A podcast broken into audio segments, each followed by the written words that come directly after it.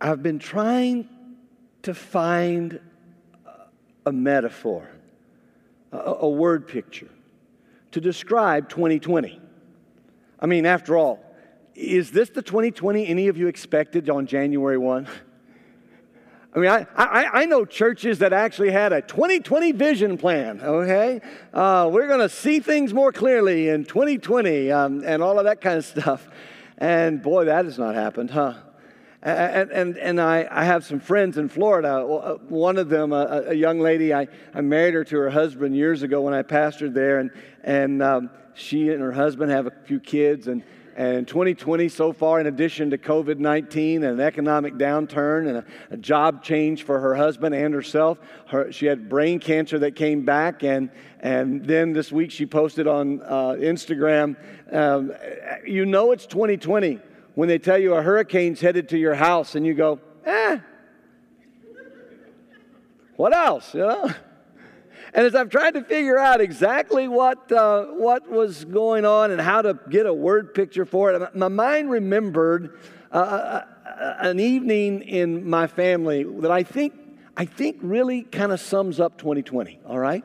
Um, it, my family, as I've told some of you before, tremendous, wonderful people. I love them all dearly. But, but if your last name is Robinson, you tend to be bullheaded, okay? You, you just tend to be stubborn, strong willed. It just kind of, if your last name's Robinson, it just comes with, and, and people who marry us and stay married to us are saints, okay? I mean, they, they literally have golden crowns in heaven for staying married to people from my family and, uh, and me uh, as well. And, and so, if you can imagine a gathering of people like that, my family, uh, on a Thanksgiving. Uh, and it's also a family where we think we can accomplish anything. I mean, we really think we know what we're doing. And my father, who was a preacher, uh, had always fancied himself a mechanic. And so, like, we, we never paid money for anybody to change oil. That was just too much, you know, too much money. Uh, Dad changed the oil, teach us to change the oil uh, in our cars. Um, we didn't pay anybody to change the spark plugs and tune up our car because, well, Dad could do that. And, and he actually did have a pretty good gift with, with some of that. And, and so, on this particular night, when, when for some reason all of my family had gathered in Mississippi and they didn't live in Mississippi. They had come from around the country to, to my home for the Thanksgiving celebration that year. I'm still not sure why it was that year. It was while I was in college. I just remember being home and getting ready. You know, we're all sitting around talking, you know, sharing life stories, and, and we're getting, I'm, I'm like, know, tomorrow I got to go back to college. I got to drive back up to Indiana. And my father says, well, hey, you know, I really need to change the spark plugs in your car. Now, you have to understand, my car is a 1972 Vega. All right? I don't know if you remember those. Some of you are nodding your head. Some of you are like been born way since then. Let me explain. Uh, uh, the, the Vega was the first automobile produced by General Motors that had an aluminum block. Uh, what that meant was that after you had the car for a little while, you would pull up to a gas station and say, check the gas and fill it with oil. All right? Uh, I mean, it was always burning oil, and, my, and, and it had a little rubber stopper where the to you poured the oil into where in the crankcase instead of it was like a, something you twisted it just was a little rubber stopper and you pulled it out i think it was for convenience just to get the oil in faster all right and so we we i had that car and my father said it's kind of been running and it was four cylinders by the way okay simplest motor out there just four four cylinders and my dad said you know what I'll tune it up. And all of my, like my uncles and my cousins, right? They're all like, yeah. And so it's kind of that southern thing where if you take a pickup truck and raise the hood, men will gather, all right? They, they, they just will gather around and, you know, somebody, everybody's got an opinion about this and that. And so all my cousins are standing around and my uncle, and my uncle Charles was kind of the patriarch of the family, even though he was only like five foot six. Um, he, he was like the guy in charge, Uncle Charles. And, um, and so he's there, and, and they're all telling my dad, who's going to tune up my car, how to do it. And they're laughing and joking. And, and, my, and my dad says, Hey, Kerry, get in and start the car. So I get in and I crank the car. And when I crank the car, it, it, something's wrong. It's not starting right. It doesn't just whir into, and I just kind of, uh, uh, uh, and, and, and, and you see this look on my dad's face like, what have I done wrong? And, and in the process, in the process, uh, uh, of me trying to start the car, the pressure built up, and that rubber stopper I told you about, that's why I told you about it. It shot out. Boom! And I mean, like all my uncle Charles. It's a good thing he's only five six because it went at like five foot ten. Okay, just like right over his head. And the look on his face was classic. The only thing better was the look on my father's face. All right, and and they were all and all of my cousins, and they're all just like and laughing at my dad, and and and, and, and my, one of them goes, Forrest, it's four wires. It's only four wires, and you crossed four one. How did you do that with just four wires? It's not. How did how did you? And so they're all over him. And that's my description of 2020, all right? 2020 is a year where the wires got crossed. It's a year where the pressure's built up. It's a year where things are shooting past your head and you're looking at it and you don't know whether to laugh or cry or try to figure out what in the world is going on. And so as, as I'm thinking about, about where we're living and what we're living in, it, it suddenly dawned on me, you know what? None of this surprised God. Not one bit of it. The COVID 19, that didn't surprise him. The racial injustice riots, that didn't surprise him. The, the, the need to, to change uh, systemic racism in our country, he's known that for a long time. The whole, the whole turmoil. When do we start school? Do we start school now? Do we start school later? Do we do virtual? Do we do a hybrid? Do we do in person? Uh, th- you know, uh, none of this has surprised God. Not one bit of it. And as I got to thinking about that, I remembered, you know what? When Jesus came into the world, he came into a world that was in turmoil. He came into a world that was in conflict. And, and when he came into that world, he, there were Jewish people fighting against Romans. There were Romans who were trying to conquer the world. There were people who were all about the religious system. There were people who were all about the economic system. The politics was horrible. It was just like today the first century, the 21st century, 2,000 years, and humanity hasn't really figured it out. We're still struggling with it. And this year, it's just been so hyped up, everything on top of each other. And then you add the personal stuff that we all bring to the table. And, and I thought, God, what, what we really need is a recalibration. What we really need is, is the ability to, to, to do better than my father did. to be able to, to, to, to look at our lives and to get the wire straight, to be able to look at our lives and to be able to reset and, and, and come back to the foundational stuff. And, and so we're going we're gonna spend the next few weeks, we're going to spend August and September, because I think it's going to take us that long, looking into God's Word, into the stories of the church. I, I know we just, we've been talking all summer about the first four chapters of the book of Acts and your story, my story, our stories, the stories of God's people. But, but, but what I know is those stories that started there uh, led to a place kind of like 2020 a place where everything was about to shift, and the people who thought they knew what it was about didn't know what it was about, and the people who didn't know what it was about understood they didn't know what it was about, and nobody knew what was going on, and everybody was trying to figure it out, and God had a plan. And what he did was he began to take their plans and say, hey, put this over here. He, he began to take their hurt and say, hey, here, let me heal this. He began to take their brokenness and say, hey, look, let me put this back together. And what God began to do, he, he did in the lives of the people who would follow him. And, and so Luke, the physician who traveled with Paul, who's writing not only the Gospel of Luke, but this book called the book of Acts of the Apostles.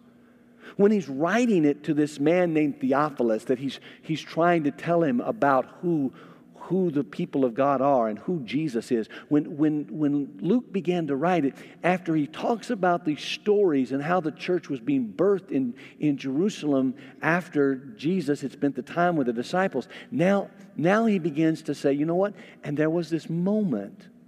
We talked a little bit about it last week. That this moment where, where everything was shaken and, and the place the place where they were praying, they asked for boldness and courage, and God gave it to them. And, and then, and then God recalibrated their worldview. Listen, I'll read it for you from Acts chapter 4, beginning at verse 32. Now, the full number of those who believed. Now, I want to stop. Remember, we've, we've already discovered this summer that by this time, that's like 10,000 people.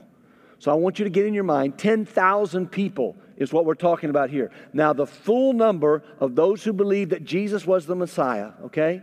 10,000 people in Jerusalem at that time. Now, the full number of those who believed were of one heart and soul. Wait, wait, wait a minute. 10,000 people are all of one heart and soul. We, we can't get 10 people to agree on anything. I mean, if you don't believe me, just tweet something, okay? And, and, and what, what Luke says is that the full number, 10,000 who believed, were of one heart and soul, and no one said that any of the things that belonged to him was his own. But they had everything in common. And with great power, the apostles were giving their testimony to the resurrection of the Lord Jesus, and great grace was upon them all. There was not a needy person among them. For as many as were owners of lands or houses sold them and brought the proceeds of what was sold and laid it at the apostles' feet, and it was distributed to each as any had need. Thus, Joseph, who was also called by the apostles Barnabas, which means son of encouragement, a Levite, a native of Cyprus, sold a field that belonged to him and brought the money and laid it at the apostles' feet. Now, when I read that story, uh, the first thing that, that grabs my attention is this concept that, that all of these people were of one heart and one soul. The one, one unified group of 10,000 people. I've never seen that in my life. And when Luke writes that, you, you wonder is he just kind of like making a, make, making a metaphor, making you know, an image, well, you know, kind of being nice when everybody was kind of all together. No, no, they were all of one heart. In fact, this phrase that he uses is a, is a phrase that, that had been used by the Jewish people and the writers in the Old Testament many times.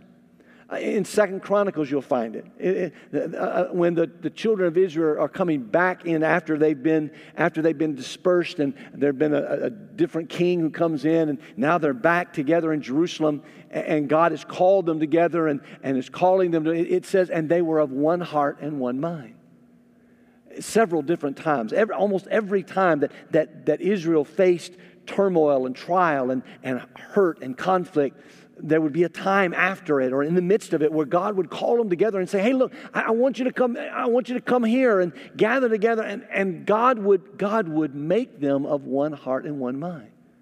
And then and then Ezekiel, when he's prophesying about when the Messiah is going to come, he says, when the Messiah comes, that's God's way of saying, and the people will be of one heart and one soul. What Luke is doing for the people who read it the first time, for Theophilus, for others, he's writing to them and he's saying to them, listen, what, what I want you to know is that this is not human. You can't get 10,000 people together and get them to all agree on anything. In fact, when I came as pastor here, one of the, the East Side Church is 69 years old. Um, actually, this month, 69 years old. And, um, and 69 years ago, there were actually some people, when I came as pastor 24 years ago, there were some people who were here at that time who had been a part of the founding of this church. In fact, we still have a few people who were children in the church when it was, when it was founded. But one of those longtime members came to me shortly after I became pastor. Her name was Mabel. Um, and, and Mabel, Mabel Ferris was a wonderful, wonderful lady, owned a flower shop down here. And, uh, and she came to me and she said, I, I, Pastor Robinson, I just want to let you know something. I've been going to East Side for a long time. And we have what we call the East Side Five. I said, the East Side Five, is that like a quartet with plus one? Is that, you know, a women's group? What? She goes, no, no. Every time we vote, there are five no votes. She said, in fact, I just want to let you know that in all the years I've been here, there's never been a unanimous vote in the history of the church. And just about the time I figure out who the five no votes are, one of them dies. And then we have another vote, and there's five new votes. And I'm always trying to figure out who those five are. And every time I think I got those five figured out, they're not there anymore. And, and, and, and so I just want you to know it, it's very uncommon to think about even a church our size, but to think of 10,000 people with one heart and one mind. You see, that doesn't happen from humans. That, that, that only happens, that only happens when God does it. And that's why Luke says this that in response to their prayers for courage to share the gospel, God shook the place where they were praying, and then God made them of one accord. You see, if you want God to recalibrate your life, then what you've got to understand is He's going to start by recalibrating your heart. He's going to, he's going to start by, by shaking you inside by recalibrating what you look at, who you are, how you feel. He's going to start inside you. He's not going to start with you getting some buddies together, some sisters together, and saying, "Hey, here, here's what we're going to do." No, no, no, no, no, no, no, no. God, God recalibrates life by recalibrating hearts. And for the next few weeks, we're going to we're gonna look at how he does that, what happens in that. And now we're going to look at the story of what it means for God to, to start with our heart and to change us. That's why Luke starts now, the full number of those who believe were of one heart and soul. He didn't say they all agreed, he said they all believed. And when they believed and they trusted, then God, God is the one who put them together, who, who called their heart into a new place. What would it look like? What would it look like in 2020? If in the midst of all the chaos in our culture, of all, of all the turmoil that we're walking through, if in the midst of it, we as the people of God said to God, God, here's my heart. Lord, here, take me right where I am and change me and make me into who you want me to be, into the woman you want me to be, the man you want me to be. And teach me what it means to live in harmony with you and therefore through your spirit to live in harmony with others. You see, that's the problem with a lot of us. We're trying to make unity happen. I need to tell you something. If you believe in Jesus Christ, Jesus Christ has already created unity. Jesus Christ is the one who makes unity. Jesus Christ is the one who makes the change in our life. God the Father, God the Son, God the Holy Spirit. There is no dissonance between the three of them. They are together in a Trinitarian relationship that models for us what it means for the body of Christ to be the body of Christ. We don't have to create unity, we just have to experience unity. It's already, already designed for us by Jesus. And so, recalibrating the church, recalibrating our individual lives, recalibrating our culture, it doesn't start with, a, with a, a, group of people getting together and coming up with documents. No, no, no, no, no. It starts with a group of people hitting their knees and saying to God, Hey, God, look, I want you to be in charge of me. One old preacher I used to hear say it a lot like this You want revival in your church? Draw a circle, stand in the circle and say, God, start revival inside this circle. You, you want to find your way through 2020? Quit, quit trying to tell everybody else what to do and ask God what He wants you to do. Ask Him what He wants to do in your life. Because here's what he does he recalibrates life by recalibrating hearts. And when he recalibrates hearts, this little story right here that I just read shows us how he does it. Because when he starts recalibrating hearts, he teaches us to see beyond ourselves. When, when, when, God recalibrates our heart, he, he teaches us to look beyond who we are. Did you hear the way Luke said it? Said every all the believers were of they were, they, they were of one heart and one soul, and no one thought that anything they had, well, look, listen to it. And no one said that any of the things that belonged to them, they did belong to them, but no one said that those things belonged to them, that they were their own, but they had everything in common. Now, I, told you a few weeks ago that, that that's not an endorsement of communism because communism comes from an outside source imposing upon us what we're supposed to do. And it doesn't say that the whole community owned everything. What, what it says is that the people who realized what they had realized they only had it by the grace of God. And so they took what they had because God taught them to see beyond themselves. So whether you have a little or whether you have a lot, it's not yours, but it is yours to voluntarily give. It's not there just for you. Let, let, let me, let me go. Okay. So in my house, in my house, my wife is the one during the COVID thing. We've had different responsibilities we've taken. In order for me to try to stay as healthy as I could, uh, in order to, to continue to pastor and continue to lead in this environment, we've, we've assigned each other places where we could go. And, and so Becky, Becky took the risk of going to the grocery store, okay?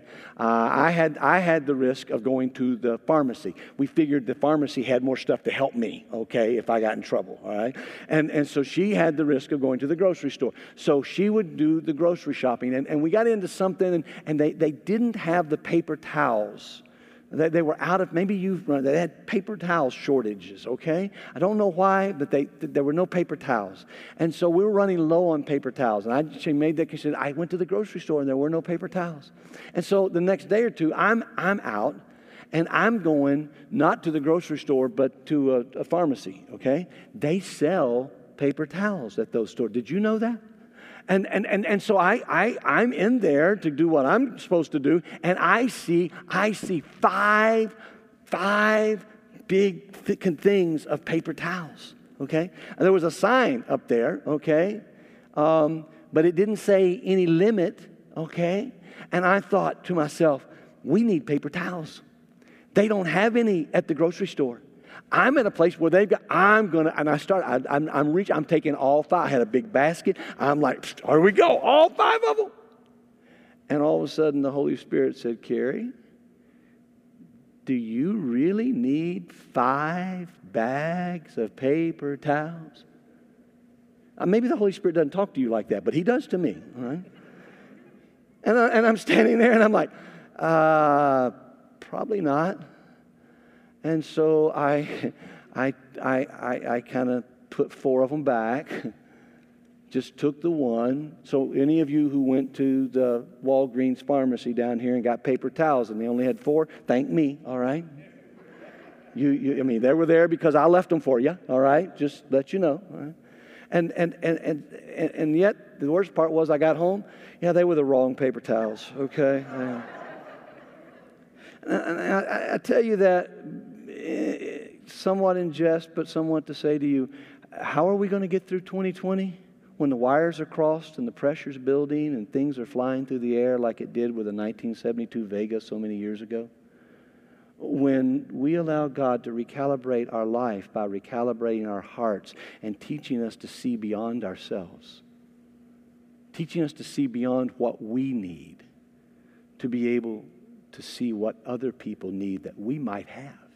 See, I, I, I, really want to encourage you to join me over the next few weeks as we start looking at how we can take what we've got, how we can be a part of the great recalibration, how we as the people of God can bring to this world of chaos and confusion and turmoil and, and, and tribulation a sense of a sense of God's presence, a sense of God's heart, a sense of Jesus.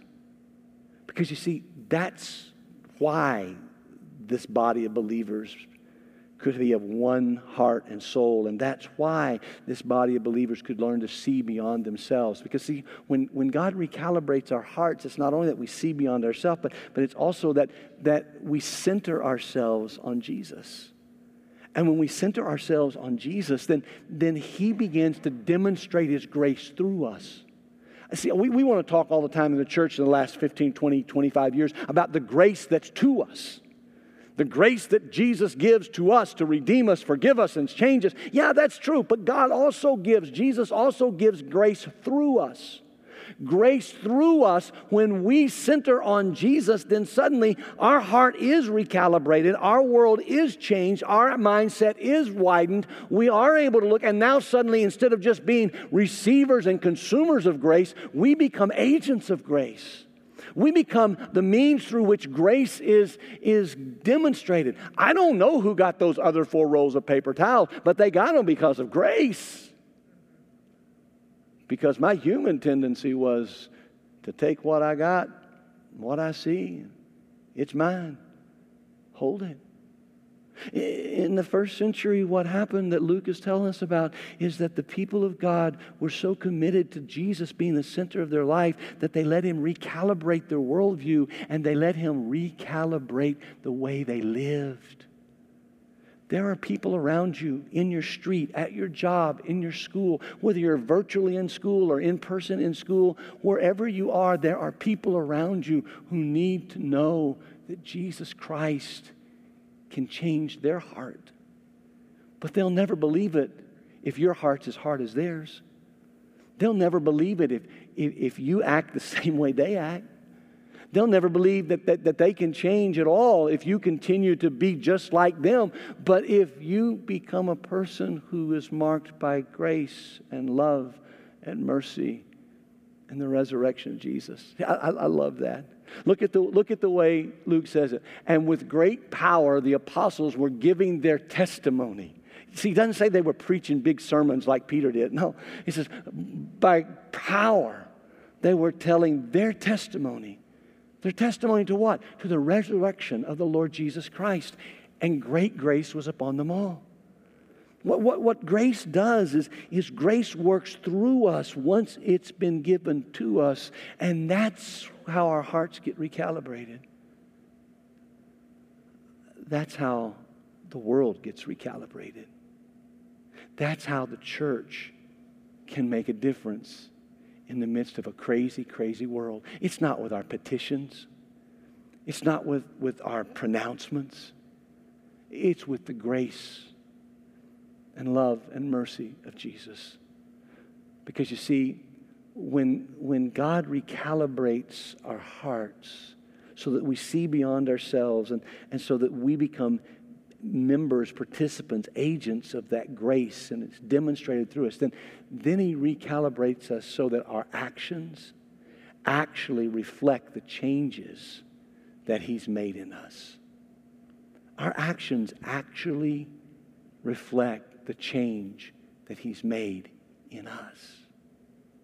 So that when people see us, they, they see Him but more than that, when they experience us, they experience Him.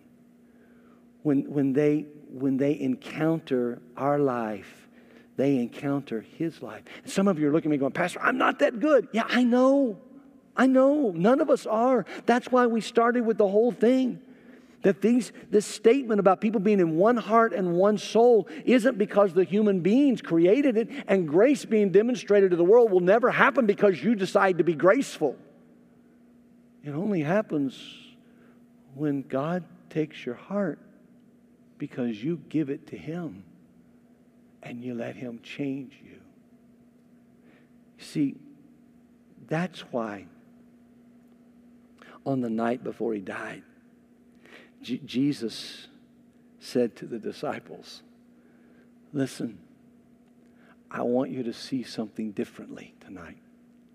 I, I want you to see that, that I came in order for you to live. And so he took what they had known their whole life, the Passover meal.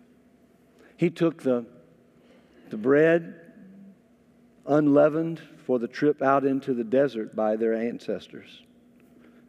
And he took the cup, a symbol of the blood that had marked the doorpost for the Passover angel to skip them. And he said, Every time you take this, remember me. And so, if you're at home right now, I want to invite you to take the bread that you've prepared or whatever you have there. If you're here with us, some of you have already begun to reach for the bread and the cup that's underneath your chair. And I want to invite you to take that bread and remember with me for just a moment how much Jesus loves you, what he's given to you. The fact that this simple piece of bread lets us know that the person who spoke the entire universe into being decided to be born as a baby, to live as a man, and to die on a cross for us. Take and eat.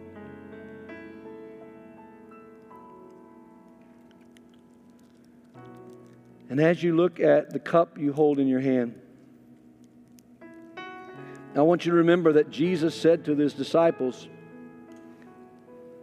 This cup is a symbol of the fact that I'm not just going to die, I'm going to die with a purpose.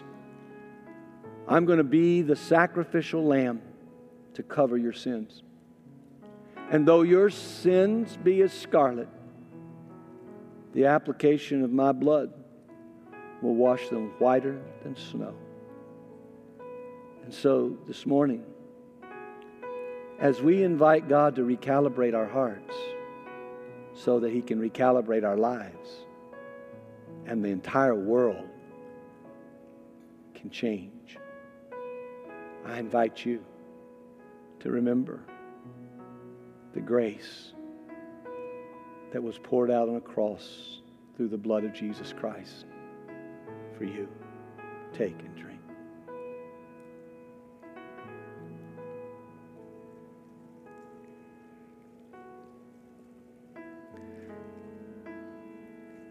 Abba, Papa, Heavenly Father, thank you that you are a God who calls us to one heart and one soul. That you are a God who can take the craziness and the confusion and the conflict of the world we're living in, and you can, you can bring harmony and peace and strength in the midst of the storm, in the midst of the trial, in the midst of the heartache. That you are the one who promised never to leave us, never to forsake us. So, for my friends gathered in this room and my friends gathered online, and for those who watch later in the week on demand, right now I'm asking you to change our hearts, to recalibrate our lives, to open our, our minds and our hearts to what you want to do in us. So that, like Barnabas, Joe from Cyprus, you, you could make us into brothers and sisters, sons and daughters of encouragement for there is a world longing for you right now. Help us. Oh God, please help us to be people who show you to the world. For it's in the strong name of Jesus Christ that we pray.